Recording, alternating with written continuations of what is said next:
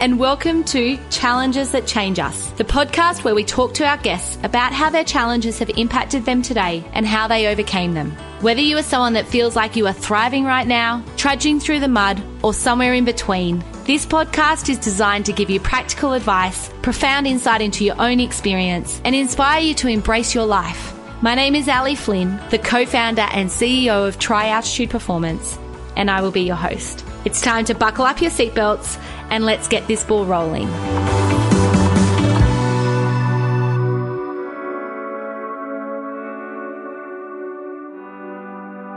Hi everyone, welcome back. I'm loving all the feedback on our challenges that change us Facebook community. There's been some really great book suggestions. I think I've read like six books since we started this little community. Um, and we have another two books for you on this podcast today. But let's talk about this episode. This is one of the most remarkable and powerful stories of human suffering and resilience I have ever come across. There is nothing I can say that's going to prepare you for what you're about to hear. Michael Crossland was diagnosed with cancer before he turned one and was given 4% chance of surviving. He is the only survivor of a drug trial and he had a heart attack at 12. I'm not going to keep telling you his story because I want you to hear it from him. I will, however, mention what he has achieved in his life to give you some perspective on what you're about to hear. Michael Crossland represented Australia in sport. He toured with Sir Richard Branson and the Dalai Lama as their opening speaker. He received a standing ovation after his speech that sold out the MGM Grand in Las Vegas with 15,000 people. And one of his speeches got 85 million views. He is also an international best-selling author of two books, Kids Don't Get Cancer and everything will be okay, where 100% of the profits go to charity.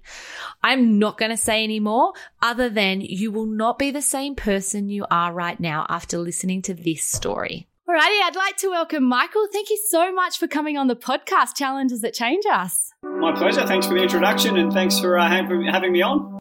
And Michael, I really love to start our podcast with a little bit of get to know you questions. And the first one I always ask our guests is is there an animal you'd use to describe yourself? And if yes, what animal would that be and why?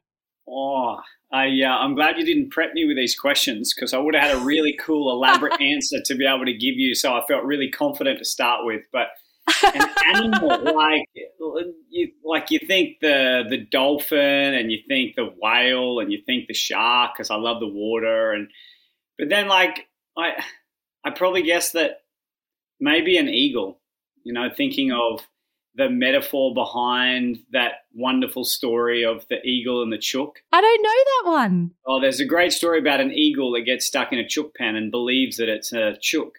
And it's told all its life that it's a chook and it never believes that it can fly and it never does fly. But I think all of us have an eagle in us, and many of us are stuck in that chook pen. And all we need to do is realize that we have the skills and we have the ability to fly but we just need to believe in ourselves. So I think for a long time, I was an eagle stuck in a chook pen, and finally, I started to believe in myself and I started to surround myself with really great people that inspired me, that challenged me, and then I had the great privilege and blessing to to start to soar. So maybe an eagle. I'm sure we're going to get into that story today. I have never heard that metaphor. I absolutely love it. I might actually steal that one as well. Please feel free. It's so true though. And you often see that with those, you know, those funny memes that have the two animals that are like chalk and cheese and they kind of hang out and they kind of get confused about who they are or what yeah. they are. Yeah. And it just is that perception can limit us so much, you know, how we choose to view the world can be our biggest change sometimes. So I definitely know we're going to be getting into that. And the other question I love to start with is Did you have a favorite place or a favorite room when you were growing up? Favorite place? I love being home because I spent such a long period of my childhood in hospital. So to to be at home was amazing. We had a creek that ran down the back. I was only telling a buddy of mine the other day. In summer, we used to go down to the creek and you know have our baths of a night time and I never thought of the people that lived further down the creek that saw the suds from my shampoo and conditioner that may have impacted their afternoon swim. But uh, probably the creek and being at home. There was something that brought so much peace and joy into my heart when I got to just switch off and, and, and be home. And that was Coffs Harbour for you? That's where you grew up? Yeah, grew up uh, a little bit west of Coffs in a little town called Crosmer Glen. So we had, I think, 22 kids at our school very very small but um, very tight knit everyone knew everybody probably everybody knew everybody's business as well but i was young so i didn't care so it was uh, it was great to have some really cool friends and a wonderful upbringing very different to where you sit now in the world, right? Like you are working internationally and globally impacting so many lives. And to think from a tiny little small country town to this big world stage, you know, that's where I want to go next is what you're doing now. And one of the privileges to being a podcaster is that not only that you get to interview these incredible guests like yourself, but I also get the privilege of doing the research of the weeks leading into this interview. So I feel like every guest that I bring on this show opens my world up so much more. And Michael, yours definitely has. I read your first book, Kids Don't Get Cancer, and it's a bit of a story to that one. So I'm sitting in bed reading it on a Sunday morning, and my husband rolls over and he's like, Are you crying? I was sobbing. He's like, didn't you just start that book? I'm like, I'm on page three. I was sobbing my eyes out. It was such an impactful book. And you have written a second book. I have, yeah. I just elaborated on the first one. So the first book ran up until 2016 when I was uh, unfortunately diagnosed with four tumors of my throat. And it looked like I wasn't going to make it to the end of the year. So I wrote that book called Kids Don't Get Cancer. Obviously, they do. The reason why the title is what it is, and I've copped a little bit of slack over the past about it until people discover what the story's about. Uh-huh. But when I was diagnosed at 11 months with terminal stage four neuroblastoma, my mum said, No, no, that can't be right. Kids don't get cancer. And then when mum told dad, dad said the same thing. Dad told grandpa, grandpa said the same thing. No, no, that's that can't be right. Kids don't get cancer. So that's where that first book came from. And then after surgery, the reason why I wrote the first book is because I wanted to leave a legacy to take care of my wife and my mum. I wanted to make sure that even if I wasn't to make it through, that I was still going to be able to provide for them long after I was gone.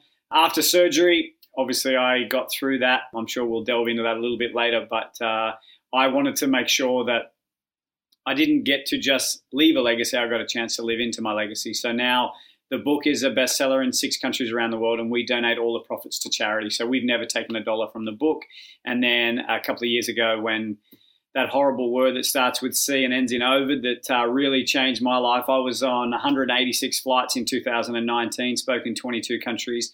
And then 2020, my wife and I, we were locked down for nine months. We didn't leave the house for nine months because of my immune system and that's when I wrote the book, the second book, which is uh, basically the old book plus another fifty or sixty thousand words, bringing everybody up to speed, and a lot more tools and strategies and principles to be able to serve an impact. And again, that that's a bestseller now, and we um, again we we donate all the profits to charity. So uh, I appreciate you taking the time to read my book. I'm sorry that uh, it caused some tears, but I think vulnerability is uh, is a beautiful thing, and perspective really can can shift our hearts. And like you, uh, we all have a story, right? We all have yeah. challenges, we all have pain and suffering, but it's uh, it's not the pain and suffering that defines us; it's how we deal with it. And I think with the right mindset and the right outlook, we can we can achieve and accomplish some remarkable things. Definitely, and it was interesting. There were a lot of tears through that book, but the thing that I took away most of all through reading it was hope. Absolute, pure hope. And that's a word that I know you talk to a lot, but it, we don't put enough value on it, right? Like before I read your book, I was feeling pretty hopeless. And then I read it, I was like, what am I thinking? Like, you know, there's so much hope because your percentage, when you first got diagnosed with your cancer, what was the percentage that they said that you wouldn't survive? 96% death rate. And I guess, like you said, you know, hope, in my opinion, outside of love, is the most powerful word in the English dictionary. And if we have hope in our heart, we can overcome insurmountable odds. And what the greatest thing is about hope is you don't need to be a, a rocket scientist or a doctor. You don't need to be rich uh, or powerful. You could be poor, you could be homeless, but you still have the ability to inject and instill hope into somebody's life by simply just sharing a smile, giving them a high five, giving somebody a hug. It's amazing how powerful it can be. And I reflect back on those times, and you know, I'm I'm just so grateful as a as a little boy, as an 11 month old, that my mum chose to look at my life not being 96% empty, but she chose to look at my life being 4% full. And I think that if we can project that perspective onto our own lives and our own challenges in our own worlds, personally and professionally, I think it's remarkable what we can achieve. Absolutely. And it's that, you know, I've heard you talk about your mum a bit, and I've listened to quite a few of the podcasts that you have done previously. And the way that you talk about your mum is absolutely beautiful. Like, you know, she was a huge part of your journey along the way. I do really want to ask you about where it started and what it's looked like for you. But before we get into that, I want to ask you about your career in these last sort of decade and the things that you've been up to, because it is really that on its own, let alone before we go back to the beginning of the story, but that on its own is inspirational and is having such a huge impact. So are you able to tell us a little bit about some of your highlights in your career? I, I, got into banking straight out of university. I went to America. We'll speak about that, I, I, don't doubt. And then I worked my way up into a very senior executive role, had lots of staff, I guess, power, privileges, and possessions. And um, I had an empty heart. And it took me to hit rock bottom in 2010 when I got very unwell again to reprioritize what was really important in my life. And I think that we must embrace the coolness of the shadows for us to have the ability to enjoy the warmth of the sunshine. And I needed to really push through that grind. So I started in the speaking world, and um, you know, one philosophy or saying that I live my life by is we must give without remembering and receive without forgetting. Uh, so I went overseas. You know, I, I, opened an orphanage. I opened a school. We were told we'd never be able to have kids, so I opened an orphanage in 2012 after an earthquake hit Haiti killed 316,000 people, left two and a half million people homeless. Uh, we have 44 children that we look after full time in Haiti. We open a school because we really believe that the key to transformation is through education. And uh, now we have 270 kids that go to our school, and we have 10 full time teachers and a principal and a counselor. And, you know, so that in regards to the humanitarian side of things is is a real privilege. I, I'm the national ambassador for many different charities around the country, but to have my own charity with some friends called Frontier Projects, where every cent gets sent. There's we cover all the overheads because we want to make sure that every dollar goes to the cause. Uh, it's something that you know, obviously, I'm very very proud of. The speaking stuff was was crazy. You know, it was a battle for probably five or six years. People told me I didn't have a story to tell. They told me I wasn't marketable, and I love what? when people tell me, "Yeah, I love when people." No, can you? Oh my god, that's not what I expected you to say. it's amazing, right? We all get to a point in our life where people are going to knock us down and tell us that we don't have what we may feel as though we do have. And it's, you know, I, I, I love that saying, no one in your life is ever going to tell you what you can do. They will only ever tell you what you can't. But I chose to listen to myself and believe in myself. And one's value does not decrease based on one's inability to see your worth. And I saw my worth and I saw the impact that I could have. I just had to be patient and be persistent and have perspective in my heart. And 2016, I guess, was my lucky break. I finally got a chance to speak at an event off the back of doing a free charity event. That led me to doing an event in America. That led me to touring with Sir Richard Branson, the Dalai Lama.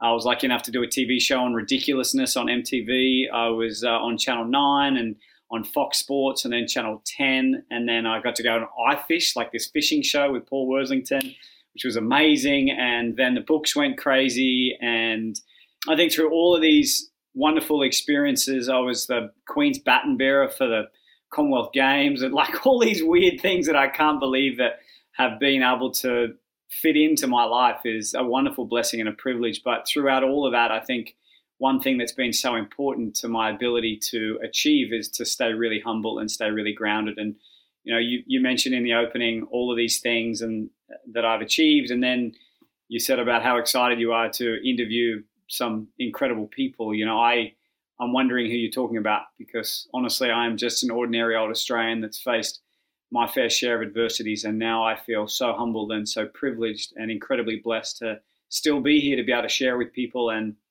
hopefully bring people along the ride of this journey of life that you know that we are all privileged to live and that we all are going to have an end date. It's very important what we achieve whilst we're here, and it's not about achieving materialistic wealth or achieving mass possessions. It's about achieving impact and it's about finding our purpose. And you know, I love that saying the two greatest days in one's life is the day that we are born and the day we discover why we are born. And, you know, I'm so lucky that I'm still young enough to discover why I'm born and now to try and live into that mission is a great privilege. And Michael, the part that when you said then about interviewing, being so lucky to interview people, for me, for me, when I listen to you talk and I've read all of your work, it's the courage that it takes to stand up and tell your story. You know, I think particularly in one of my questions for you as we go through this today is going to be around how you manage giving to people when you've got so much going on as well, you know, because I guess now would be a really good time to go back to where it all started before, because I'm going to keep asking these questions and we're kind of like, and we'll get into it, we'll get into it. So I think we might as well just get into it, right? And then I can ask all the questions I want to ask. Your story really began before you were even one. Yeah. Yeah, I went to the doctors with my mom and my sister. She, my sister had an ear infection, and I'm, I, I'm a hugger. I don't do the handshake. I don't do the elbow things. Right now, I'm bowing because I can't touch anybody, and I've always got to have a mask on when I'm around people. But so I give the doctor a hug. His knee brushes my stomach. I'm taken to Coffs Harbour Hospital because he felt a mass that he didn't think was quite right.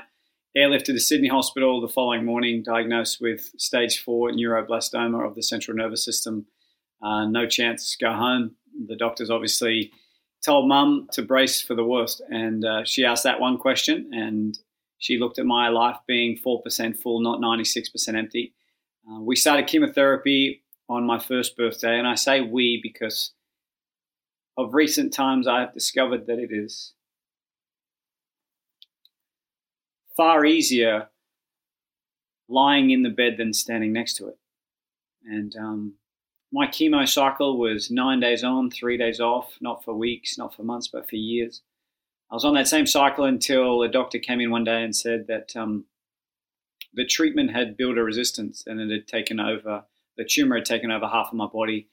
I went into surgery, and six hours later, the doctors came out and told my mum that um, they didn't get it all. And my dad and my three older sisters, they were flown from Coffs Harbour down to Sydney to uh, to say goodbye. And um, I can only imagine as a parent mm. that pain. But there was a uh, there was an American doctor. He was trialing an experimental drug on 25 patients around the world, and um, this man gave us that word you spoke of. He gave us hope, and um, we started that trial drug with 24 other families. Uh, within one day, we're all transferred from the oncology ward to the burns unit. Uh, the after effects were so bad that we were completely covered from head to toe in blisters. Uh, what they would do to try and control our temperature, because we were burning from the inside out, was they would lie us in baths full of ice, uh, trying to prevent our brains from frying. Unfortunately, long story short, uh, 24 out of 25 of them died from that drug, and I uh, sit here in front of you as the only survivor. And I say wholeheartedly that I'm one of the lucky ones, not because I'm still alive, but because I wasn't my mum. As I said earlier, all I had to do is lie in bed and feel the pain. My mum had to stand next to me and watch. She had to make a choice to um, inject a drug that has killed everybody that ever taken it. Um, but she has amazing courage and an incredible grace and strength that I can only admire. Um, she burnt me for 18 months, hoping that one day I was allowed to go home. And uh, the day that I got to go home, they said I would never go to school, I'd never play sport, I'd be a housebound baby, and if I reached my teenage years, it'd be a miracle. But um, obviously, I've reached my teenage years, unless I look very, very old for a very young guy. I was lucky enough to go to school. I graduated high school. I got a scholarship to live in America and play the game that I loved, and that was the sport of baseball. I had many of challenges along the way. My time at school was horrible because I was different. I got picked on every day. My time at school some days was harder than my time in hospital. But what doesn't kill you only makes you stronger, and it made me so determined not to prove other people wrong, but more importantly, to prove myself right. I had my first heart attack when I was 12. I was very unwell. I had glandular fever, then I got chickenpox, and I got pneumonia, and uh, then I got the belly bug, and then that's when my whole body shut down. And that's when they said that I wouldn't uh, be able to play sport ever again. And I still remember my mum come through the curtains, and I heard the doctors clearly. I don't know why they take the doctors outside the curtains to tell the curtains aren't soundproof, right? We can hear we can hear everything that goes on out there. And they told her all the bad news and the the horrible stuff, and she walked in and she put her chest out, and I said, "What did the doctors say?" She said, "Oh, the doctors told me that everything was going to be okay." And uh, you know, two years later, I got a chance to play for this amazing country that we all call home and here in Australia, and and then uh, three years later, was lucky enough to sign a scholarship to live over there and play baseball. And unfortunately, my career ended only six months in. I was uh, playing baseball in Arizona, and I slid into a base, and my heart had deteriorated. My health was going in the wrong direction. Financially, we couldn't afford to be there, and I was sent home. I never ever played baseball in America again. I never had a plan B. I only had a plan A, and I uh, had to come up with another plan A because I gave 110% at my other plan A, and uh, I got a job in banking. Like I said, I climbed the corporate ladder very, very quickly. 600 staff, 120 banks within four years. Had all the materialistic wealth you can imagine, but I created the perception of what I thought success was. I had to have the multi million dollar house and the $100,000 sports cars and the Rolexes and the Armani suits. And as I said earlier, my perspective or my perception from outside looking in was that I led a remarkable life. But from the inside looking out, I was so alone and I was so broken and I was so empty and I was in so much debt. And uh, in 2007, my mum and dad they separated. I invested all my mum's money to try and help because she didn't get enough money to buy herself a house. I had so much debt in Sydney, I couldn't help her. I finally got the funds from dad and mum, the settlement, and I invested it all about six weeks before the GFC hit. Yeah, that's uh, that was the beginning of my spiral of um, feeling as though I was a failure, feeling as though I failed my mum and my family, and failed as a son, and I was very ashamed of who I'd become. But I think sometimes in life we need to hit rock bottom for us to wake up to ourselves and realize what's really important. And um, that's when I got really sick. I got bacterial meningitis. I got fluid on the brain. I had Bell's palsy down the right hand side of my body. I had to learn to walk again and talk again, and that's pretty much when I gave up on life. And uh, I remember praying to God every night in hospital, let me just go to sleep and not wake up. And I, I think back in those days that he wasn't listening, but I realize now that he was. I began to prioritize in hospital what was really important. I need to understand what success was, and now I understand what it is. Success is about getting out of bed every single day and knowing in my heart that I can make a difference in somebody else's life. The second thing is I need to understand this gift of giving because I thought for a long time the saying was the more you give, the more you shall receive. But now I understand the saying should be the more you give, expecting nothing in return, the more you shall receive. And I think that was a real defining moment in my life. I, I decided to walk away from the corporate world, walk away from chasing materialistic possessions, walk away from ego and arrogance, and just chase happiness, chase peace. That's when I transition into this this person that I have now become very proud of. And uh, it hasn't come easy, and I've had to be very patient and very persistent and have wonderful habits and phenomenal routines and incredible structure to ensure that I can be the best version of myself to impact as many as I can. And you know, now I've had videos with more than 85 million views. I've had the opportunity to to travel the world and do things that I never thought imaginable. I, you know, speaking at sellout arenas in at the MGM Grand in Las Vegas in front of 15,000 people and you know signing autographs for two hours afterwards and getting photos and I, I, think that they've mistaken me for somebody because I'm just I'm just that Aussie that wants to keep fighting.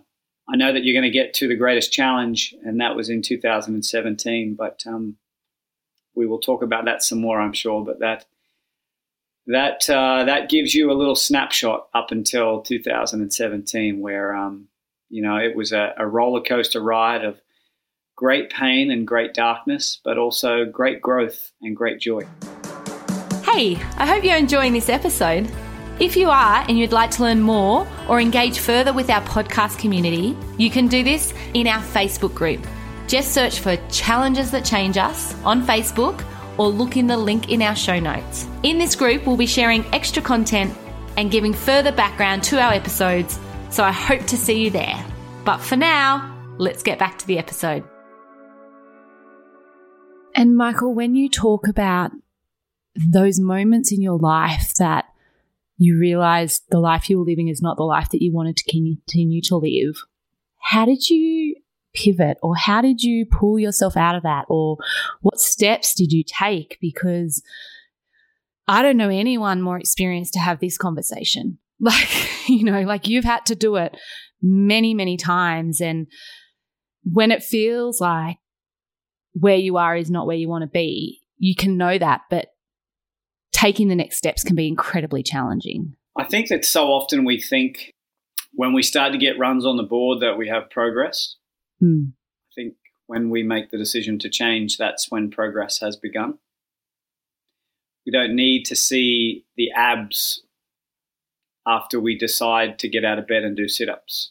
We just need to decide to get out of bed and do sit ups. And I think that that for me has been such a powerful transition. The first thing I really needed to do is I needed to have the belief in myself. And the way that we begin to believe in ourselves is we surround ourselves with people that are of value to us. You know, I think a few years ago, my wife and I did a big declutter, not of our clothes, but of the people that we surrounded ourselves with. Not that they're bad people, but they were hindering our ability to grow. And I think when people say to you, geez, you've changed, I take that as a remarkable compliment because I would hate to think that I've invested so much time and energy and effort and financial injection to not change. I feel as though I'm finally getting a chance to spread my wings and be that eagle that I was born to mm. become. And I think we all have that ability in us. Um, I need to be very strategic too. You know, I had debts I had bills to pay, mortgages to pay. So I need to be really smart in that exit strategy to ensure that I had a certain period of time and a certain window that allowed me to have the financial freedom to be able to do something. I didn't just walk away from everything and not have a plan. I had to be very strategic and very targeted and and very timely. And you know, it's amazing when you finally get to that point where you rip the band-aid off and there is no other plan and there is no other option and there is no other choice it's remarkable how much more you discover you have in you when you feel as though I love that expression when you feel as though you're given 100%.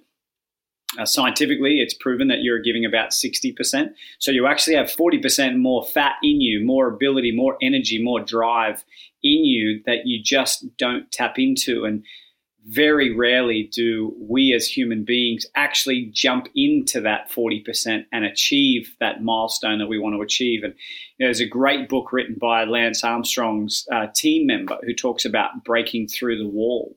Mm. And very few people in the world break through the first wall. He talks about getting through the first wall and the second wall before he crashed and burnt big time in the third wall, metaphorically speaking. So I think, you know, what an amazing gift to have the ability to strive and push through to get through one wall, let alone two, and then get nailed at the third wall. So, you know, everybody listening, challenge yourself next time that that little voice in your head tells you that you can't. I was just thinking that, Mark. I was like, if everyone just took a moment and just paused for a moment and actually soaked up that there may be another 40%, like that's massive. And what would you do if you were allowed yourself to actually step into that space? Like, what would that look like? And what things would change in your life? And what would you need to surround yourself with to support that next 40%, that next there's a, chapter? There's a great line that I regularly speak of, and that is we must stop listening to ourselves and start talking to ourselves. Because that little voice, you know, we have 80,000 thoughts a day and 70% of them are negative. So we have 56,000 negative thoughts a day. And it is so easy to get consumed by that and listen to that. What we need to do is start talking to ourselves and building ourselves with positive affirmation on a day to day basis. You know, I, everybody listening, just try this moving forward. Every time you think you're having a bad day, every time you say that you're having a bad day or a stressful day or a challenging day, just change it to I'm having a character building day because that mm. constructive language, not destructive language. When we start to call ourselves out about destructive language, it is it becomes very annoying because we start to call ourselves out consistently. And I think when we start to consistently call ourselves out by the language that we choose to use that is destructive, then we start to grow. We start to become better people. We start to become better versions of ourselves. We start becoming better employees and better employers. But more important than any of that, we, we finally become better mums and dads, better neighbors and better friends. And do you still catch your inner critic these days? Like, do you still catch it? And what do you do when you catch it? I catch myself every day. And I think that if I'm not catching myself, then I'm not acutely aware of what my my mind is saying or the voice is saying, you know, because I'm human. I got a flat tire today on my way home to get ready for today. And, you know, it was funny. I, I meditate often, like every day religiously, but I meditate and, you know, I love that expression that was said by the Dalai Lama. And he said, when he was interviewed, what does meditation give you? And he says, oh, no, it's not about what meditation gives you. It's about what meditation takes away from you that allows you to lead a better life. And, you know, immediately I was frustrated because I got a flat tire, but then instantly I was like, hey, like, I've got plenty of time. It's it's not raining today, which is rare because it just seems to rain every single day. So how lucky am I to and to not be too cold? So I'm outside. I'm getting some fresh air. I've found the spare wheel. I didn't even know that we had a spare wheel because clearly I, I, don't get flat tires very often, and nor do I check out what's under the boot. But I uh, I got the spare tire. It was just it, it gave me a little bit of cardio, so it gave me a little bit of exercise before I went on today. So there is the way to shift the mindset when challenges get thrown at us to see it as a way to grow and lift and become energized as opposed to be so frustrated. And I often think about if I was going to talk about the challenges of my life and what would be the key strategies or hacks or tips that I'd give to people. And it is exactly what you're saying. It's like, what's happening inside my head? And is there an opportunity here to see it a different way and to view it through a different lens? But a conversation that might be really important to have here would be around it's still important to grieve and have gratitude. Like you don't have to separate the two and flip grief into gratitude all the time. So I think sometimes that message can be missed this day and age, particularly after COVID, is that some people think that when we say to notice the small things and to be grateful for the things that you have or to see the sun is shining, like that is a fabulous day it's not meant to strip away from the grief that you can feel when something massive happens in your world. I don't know if you have an opinion on that. Yeah, I do. And that's a really, really valid point because I think for a long time I was in this state of play where I would go, suck it up. Seriously, it's mm. not that bad. You know, yeah, you've got two legs, two arms, and a heartbeat, or you you're not overseas in a war torn country. But what I realized that I was doing is, and you know, I really love this all I'm doing is compressing, not addressing. And there's a really big difference. And I think that it's so important in the world that we play in today where there is such depression and suicide rates are so high is that perspective is a beautiful thing, right? It's very important that we have perspective in our hearts because that gives us the ability through our mind to be able to look differently at the challenges that we face. But it's very important that we address the challenges that we are facing and not just compress them so, you know, I, I really agree with that. And I think that it's you know, each and every one of us need to come up with our own strategies or, or do our research to identify what strategies they are. But for example, when I meditate or, or, when I'm facing some anxiety and fear, it was so easy for me in the past to just go, ah, just push it away. That anxiety fits in, just go, ah, just move on, try and think of something, turn the telly on, listen to music, do something. But now I sit in it. I sit in that anxiety. I sit in that and I analyze the darkness and I analyze the color and I analyze the the pain that it's causing and then I try and think about the why behind it and then I try and step out and get greater clarity and perspective on what it is and then I realize hang on a minute it's not anywhere near as bad as what I think it is.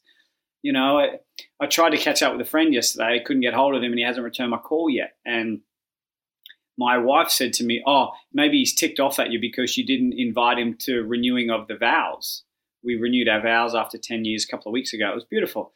And I was like, oh, oh my God, no, you're kidding me. That's probably why he hasn't returned my call. No, he had to work all last night. He didn't want to call me last night because I was in bed when he finished work. Then this morning he called me and said, sorry, I missed your call yesterday. Meanwhile, I've got anxiety in my heart thinking that this guy's angry at me because I didn't invite him to renewing our vows, which was a very small. I'm coming up with answers. I'm coming up with answers to try and give him why I didn't invite him and it wasn't even a part of the the, the suffering or, or the situation. So it's about addressing and not compressing and you know, I, I, feel you. That's a really good example of perspective. Mm. I have a really good perspective tool that I should put. Um, I'll try and do a recording of it and put it with this because it is exactly that. Like, take a moment, look at your perspective, sit in it, come back out, think about what might be going on for them, come out, and then watch it as an observer and see what you think's actually going on. Because so often we get in our own story in our own language and it just builds and builds and gets momentum. It's a completely different story to the person that's on the other side of the fence experiencing the same experience with us. Like they're thinking or they're doing or they're behaving a completely different way, but we can't see it because we're so in on our own story and what's happening inside our head. Yeah, when we when we realize that we're nowhere near as important as what we think we are, Mm. we very quickly begin to realize that our issues are nowhere near as substantial as what we perceive are. I, I remember very quickly I was doing a presentation and it was there was about a thousand people in the room, pitch black dark room, lady in the front row, and like she was looking at her phone the whole presentation.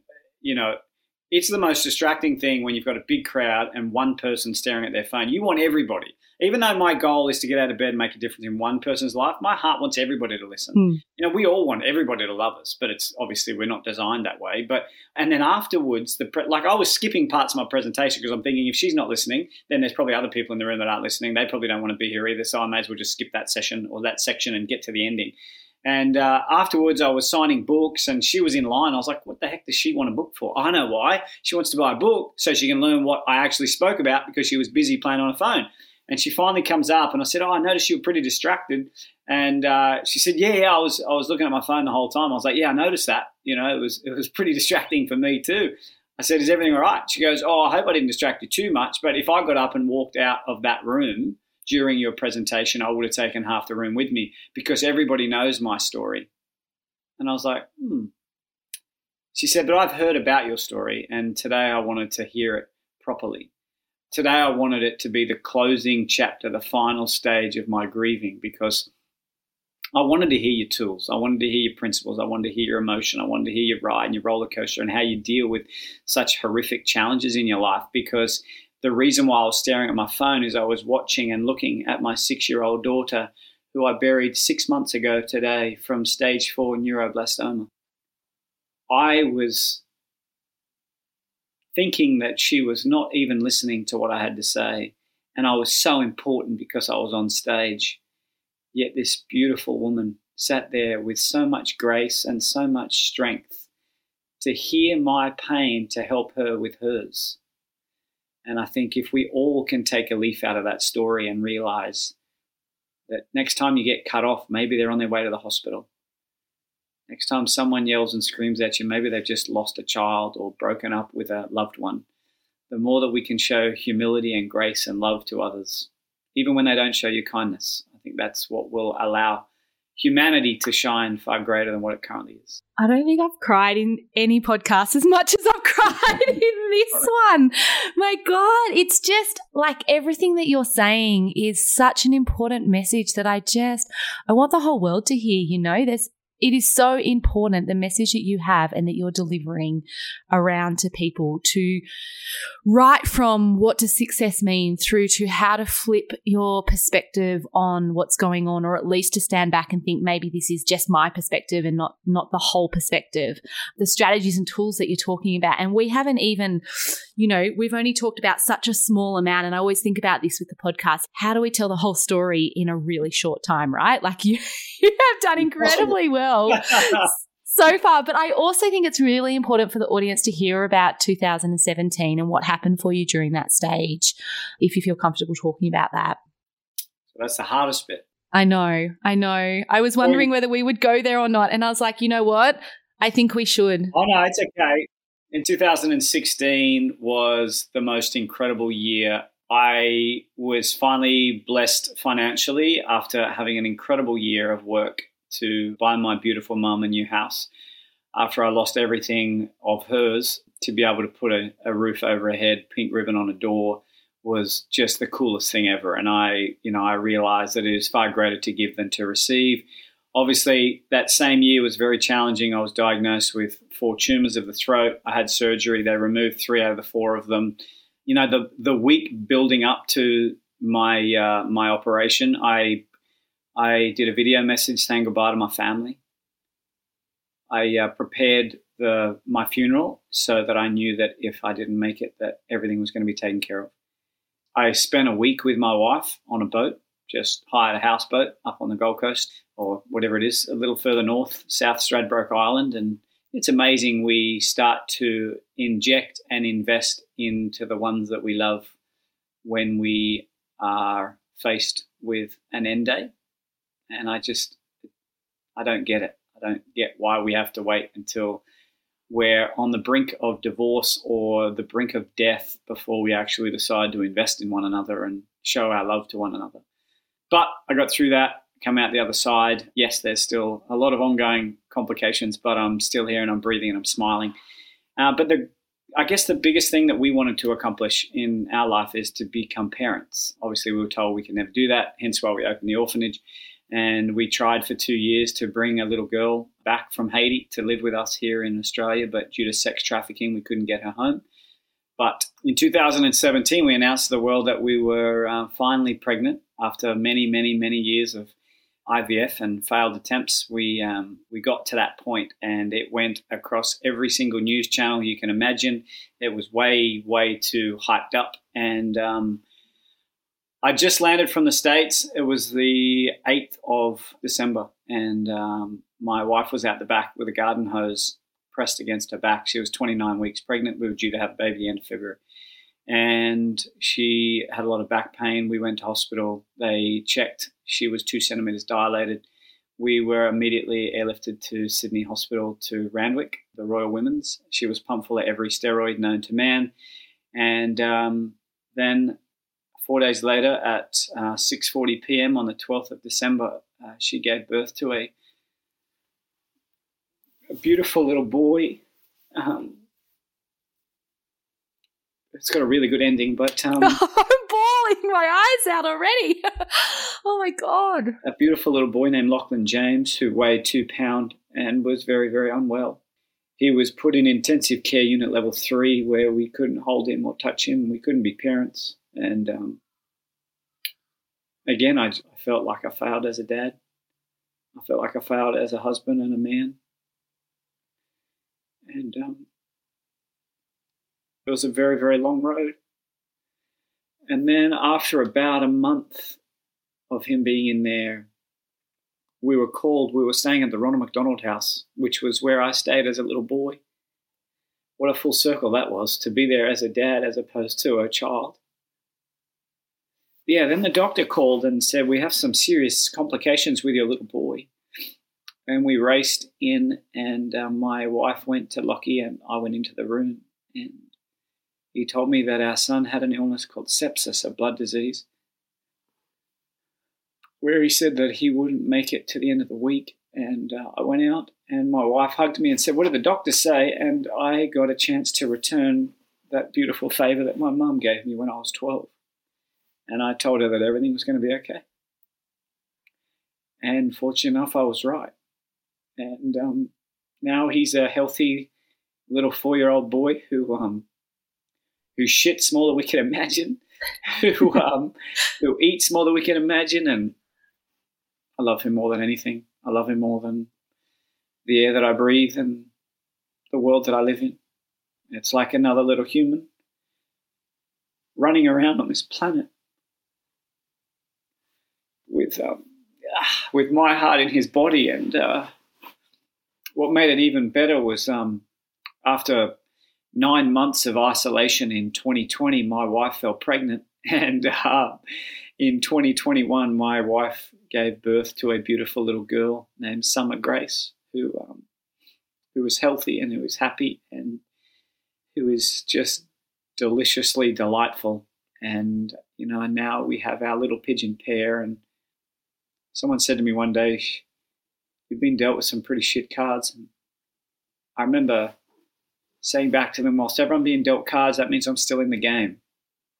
And whilst ever I'm still in the game, it's about how I choose to play those cards that allows me to live a remarkable life. And I challenge everybody listening, you know, you all have been dealt a hand of cards. Don't spend your life comparing your cards to other people.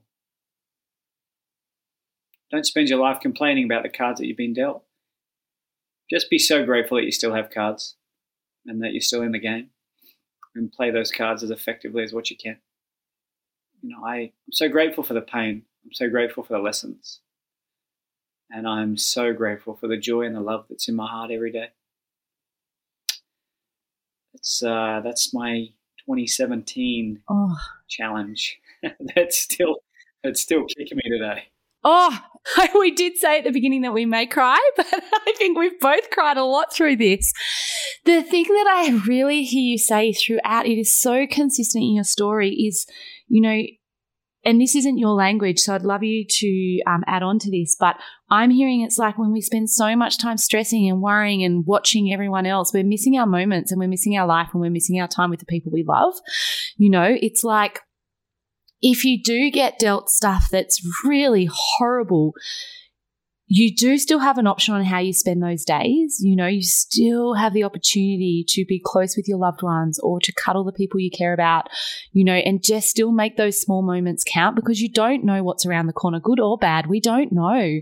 And we can choose each day with the attitude that we wake up with. Like we do get that option. No one gets to choose that for us, only we do. Yeah, I, I agree. I, I, think through great darkness, that's our discovery moment. We don't discover how unfair our life is, but rather we discover how powerful we have been created. And as I said, that 40% that we still have left, we discover that. We find that when we're in the trenches and we're scuffling and we're fighting and we're gripping and gritting and doing everything we can to get out of it. And, you know, I, I also think that it's really important that we don't wait until we're in that dark moment in our life mm. to to appreciate the little things that we often take for granted. I every single day I, I have my clients. I do a lot of executive coaching with different people around the world, and I share with them every morning the three things that I'm grateful for. And many days I'm very grateful just for the very simple things. Like you know, I was very unwell last week, and I was grateful every day that I was unwell because I was one step closer to getting well. You know, it's a, it's about how we look at it. It's how we reframe. It's how we analyze things a little differently with a heart of joy and gratitude as opposed to resentment and and hatred that um, can really allow us to lead a life that is filled with so much more peace and stop comparing that's that great saying you know we compare our behind the scenes to others highlight reels stop getting onto social media and thinking that their life is better than yours you don't realize what they're going through and you don't realize what their pain and suffering is as well because they're just showing you the good stuff. Just be in your own lane, live in your lane, and enjoy your life and find the good in every challenge that the world throws at you because tomorrow is not guaranteed for any of us. I wrote that quote down. So I've written a couple of your quotes down, and that that was one of them. And the other one is it's not adversity that defines you; it's how you deal with it. This morning's a really good example. My daughter was up; it was four a.m. in the morning, and she's on a really high dose of steroids at the moment, and she was sick. Like she was crying, and she was going to vomit. If she vomits, we've got to take her to hospital because it can be life threatening. And my husband was just like, "Oh," and I said to myself, "Mate, while she's doing this, it means we're one step closer to her getting better. Like there." It's horrible now, but this means we're still in the game, like you said. Like they were our words this morning to my, between my husband and I. It's like as hard as this is, we're still playing. Like we're still here, we're still having a go. So the other thing that I thought about when you're saying that, and I want to share this with everyone because it's very real and it's very honest, and I think you and I both come from this place. Is last week I said to my husband, I got no regrets, none. Like not many people can sit there in life and say the life I'm living right now is a life that I'm really, truly okay and happy with. And we're in, we're in a dark shitstorm at the moment, but I mean that genuinely mean that. There's no regrets no matter what happens. I'm spending time with the people I love. I'm doing work that I absolutely love and making decisions based off the values or the things that are important to our family, you know, the priorities that we set. And I think you spoke about that really early on in this podcast about knowing your why and having a vision. And I think that's really important because on those dark days, that's still what can get us up and get us going, don't you think? Yeah, absolutely. I really think that when you discover your why and you understand that you are put on this earth for a reason and you you start to acknowledge coincidences and you realize you're in the right place at the right time to lead the life that you're meant to live, then I think that the fear and the uncertainty and the anxiety seems to just go away and you start to to live a life with great peace. You know, I'm, I have great faith, and that has served me very well in the past, especially through my darkest days. And I really believe that we have a blueprint, and it's all set out for us. We just need to make sure that we're on the right track. And There are some days where I just think to myself, I am right where I'm supposed to be. I'm supposed mm. to be in this seat talking to you right now, hopefully touching the heart of one person that's listening to this somewhere in the world that desperately needs some sort of direction, some sort of hope, some sort of love, you know, and, and, and I'm reaching through the screen, wrapping my arms around you, saying that everything's going to be okay. Mm. And I think, you know, when acknowledging too that fear is of what is hasn't happened yet. You know, I think we forget that sometimes. Like fear is of the unknown. It's of what hasn't actually happened. And I always think about that. Um, you know, if you're playing a soccer game and you go to kick a goal and it hits the goalpost and it goes 1% one way, it could go 1% in or it could go 1% out. And fear is of that gold post. We don't know which way it's going to go. It hasn't happened yet. That's very powerful. One of the lines that I live my life by is that your head needs where your body's at. And I think too often, what I mean by that is too often we're so fearful of what might be tomorrow, we're regretful of what may have been yesterday, we forget to focus on what is right now. The more that we can stay in the present and have our head securely connected to our shoulders and when we start to have that, you know, compress or address anxiety, we just need to also identify where that emotion, where that feeling is coming from. And if it's about tomorrow, then be strategic to make sure that it doesn't happen. If it's about yesterday, there's nothing you can do about it to change it. Mm. So why sit there in pity? Mm. We're talking all these sayings now, but they are good. I did hear one yesterday from a guy that said, um, you can get out of the ring and stop fighting, but not be powerless. And I was like, that's a great one. You know, you don't have to be in the ring fighting all the time. You can step out and, and you don't lose your power, you know, the power within yourself, your personal power. One of the things that I was thinking about might be really valuable for our listeners after the conversations we've been having today is what do you do to anchor yourself? You know, whether that be on a daily basis or whether that be during those times. Like you talked about habits and you talked about structure and routine and I've, I've had this conversation with our listeners. I say to them, you know, what you do is not necessarily what's going to work for them, but I do love asking our guests when they come on because, you know, there might be something that you've tried that might work for someone else somewhere down the line. Yeah, so I have a very structured routine. Like I said earlier, I I wake up at five fifteen every morning, and it's funny because people say, "Oh, you know, I, I can't do that. I'm not a morning person." I'm not a morning person either. You know, I've been doing it for three years now, and I'm still not a morning person. I still don't springboard out of bed and think that life's incredible at 5.15 and it's pitch black dark and it's the middle of winter and it's freezing cold but i understand the benefits of it you know i do a lot of self-scanning of a morning before i get out of bed i think to myself you know where am i on a scale of 1 to 10 how do i feel and i've got to be honest this morning i woke up i was probably feeling about a 3 or 4 and I knew that once I went through my three step process, that I was going to feel a whole heap better. And afterwards, I probably felt about an eight or a nine. And the three steps for me are just activate, meditate, and appreciate. They're the three things that I do every morning. So, and you know what? If I'm really struggling out of bed of the morning, I probably meditate, then activate, then appreciate. The reason why I do that is because my mind is too strong to empower me to have the ability to go and get some exercise on. So meditating calms my mind, slows my thought patterns down, and gives me the ability to do that. So I activate, do some sort of exercise, whether it's push ups, star jumps, run, a swim, whatever it is, just to get the heart going. Second thing is I meditate for 15, 20 minutes just to go through a very simple, there's so many different exercises online.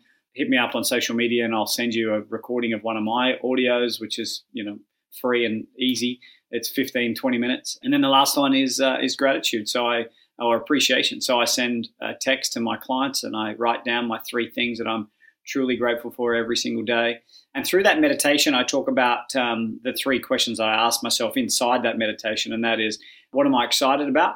So it allows me to go forward into my future and be excited. What am I grateful for? Which allows me to reflect on my past. And what's my intention? So, how do I want to show up today? How do I want to be seen? And to be accountable for that uh, commitment of a morning. So that has been a huge thing that's helped me massively to stay present, stay grounded, and um, probably helped me to be a, a better dad and a, and a better husband. And we're going to be wrapping up the interview. Is there something that I haven't asked you? You know, because we've talked about a lot, and you know, often as the um, interviewer or E, I always get it wrong. You know, like we direct the conversation. But for you, when we've been talking about everything today, is there something that you wanted to share, or something I haven't asked you? No, I don't think so. Like you said before, have you got any regrets? Would you change anything? That's always a great question, and and also like these two quotes that I heard yesterday, well, not yesterday, but I shared them yesterday on stage. One was um, they tried to bury me, but I was a seed. Didn't realize I was a seed. I love that. Oh my god, I've never heard that one. I think that one's really cool. They tried to bury me, but didn't realize that I was a seed. And the other one, speaking of seeds, is you don't pick the fruit from the seed you planted yesterday. So I think that we all need to understand that we need to, you know, we need to nurture the seed. We need to water the seed. We need to fertilize the seed. We need to let the seed grow. Sometimes the seed that we plant is actually to provide shade or fruit for others, not just for ourselves. So we need to be patient. We need to have the desire to serve others, and then we have the ability to serve ourselves. So um, they're just two really cool quotes of mine that I that I love sharing. They're not my quotes, sorry, but I just really love sharing them. I'm so glad you did. I love to finish the interview. I could talk to you all day. Seriously, I'm just like, I wonder if he's got another hour. Could I just keep going? That's my thought process. But I know, I know, I'm so grateful that you've been able to give up your time to come on. One of the questions I love to finish with, though, is who in your world or what in your world truly makes you belly laugh? You know, like the one that where you feel like you get giggle juice and you can't stop laughing, you get the whole body shakes. Jeez, that's uh, there's some that's funny. Like belly laugh. You know, there's some great comedians and all those sort of things, but my kids, 99% of the time, they just drive me up the walls. But that one percent just makes the 99% dissipate and go away. They make me laugh. They make me giggle. They make me just.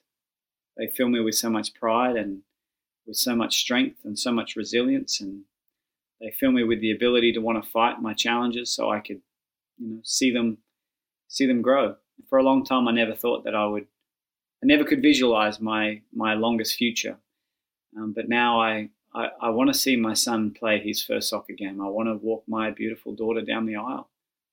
I now have dreams, and um, you know they they make me cry, but Jesus, they uh, they certainly make me belly laugh. That's for sure. I'm just so so blessed, and they teach you so much so quickly. Yeah. And um, you know, I I'm just uh, yeah.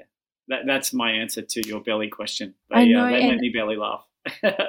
And I know it's meant to be the end, but the question that comes up for me is do you have a message for your children? Like listening to you talk about them, is there something that you want to tell them on this podcast? Oh, geez. Their daddy's so proud of them, and daddy loves them, and daddy would move mountains to allow them to achieve their dreams and live the life that they truly deserve to live. I don't even have words for that interview. I have met tens of thousands of people in my life, and Michael Crossland is truly remarkable. We chatted after the interview had finished, and I asked him what is the best way that we can support him going forwards. And he was pretty clear on his answer. They need some support for the children in the orphanage, either through sponsoring a child or purchasing one of his books where 100% of the profits goes directly to the charity. Due to COVID and the decrease in the world tours, that's had a huge impact on their ability to support the children. So if you're still listening to this episode now, can you please jump online and buy one of his two books or through the website in the show notes below, we can sponsor a child. Share this episode with five people today so we can help spread Michael's remarkable story. I can't think of a single person in the world that wouldn't benefit from hearing what we just heard. Thank you everyone for listening and taking the time out of your day. I believe we can learn so much from connecting with other people's experiences and stories. I hope you've gained some strategies and insight from today's episode. You can gain more by joining our Facebook group, Challenges That Change Us, or next week we will return with another episode.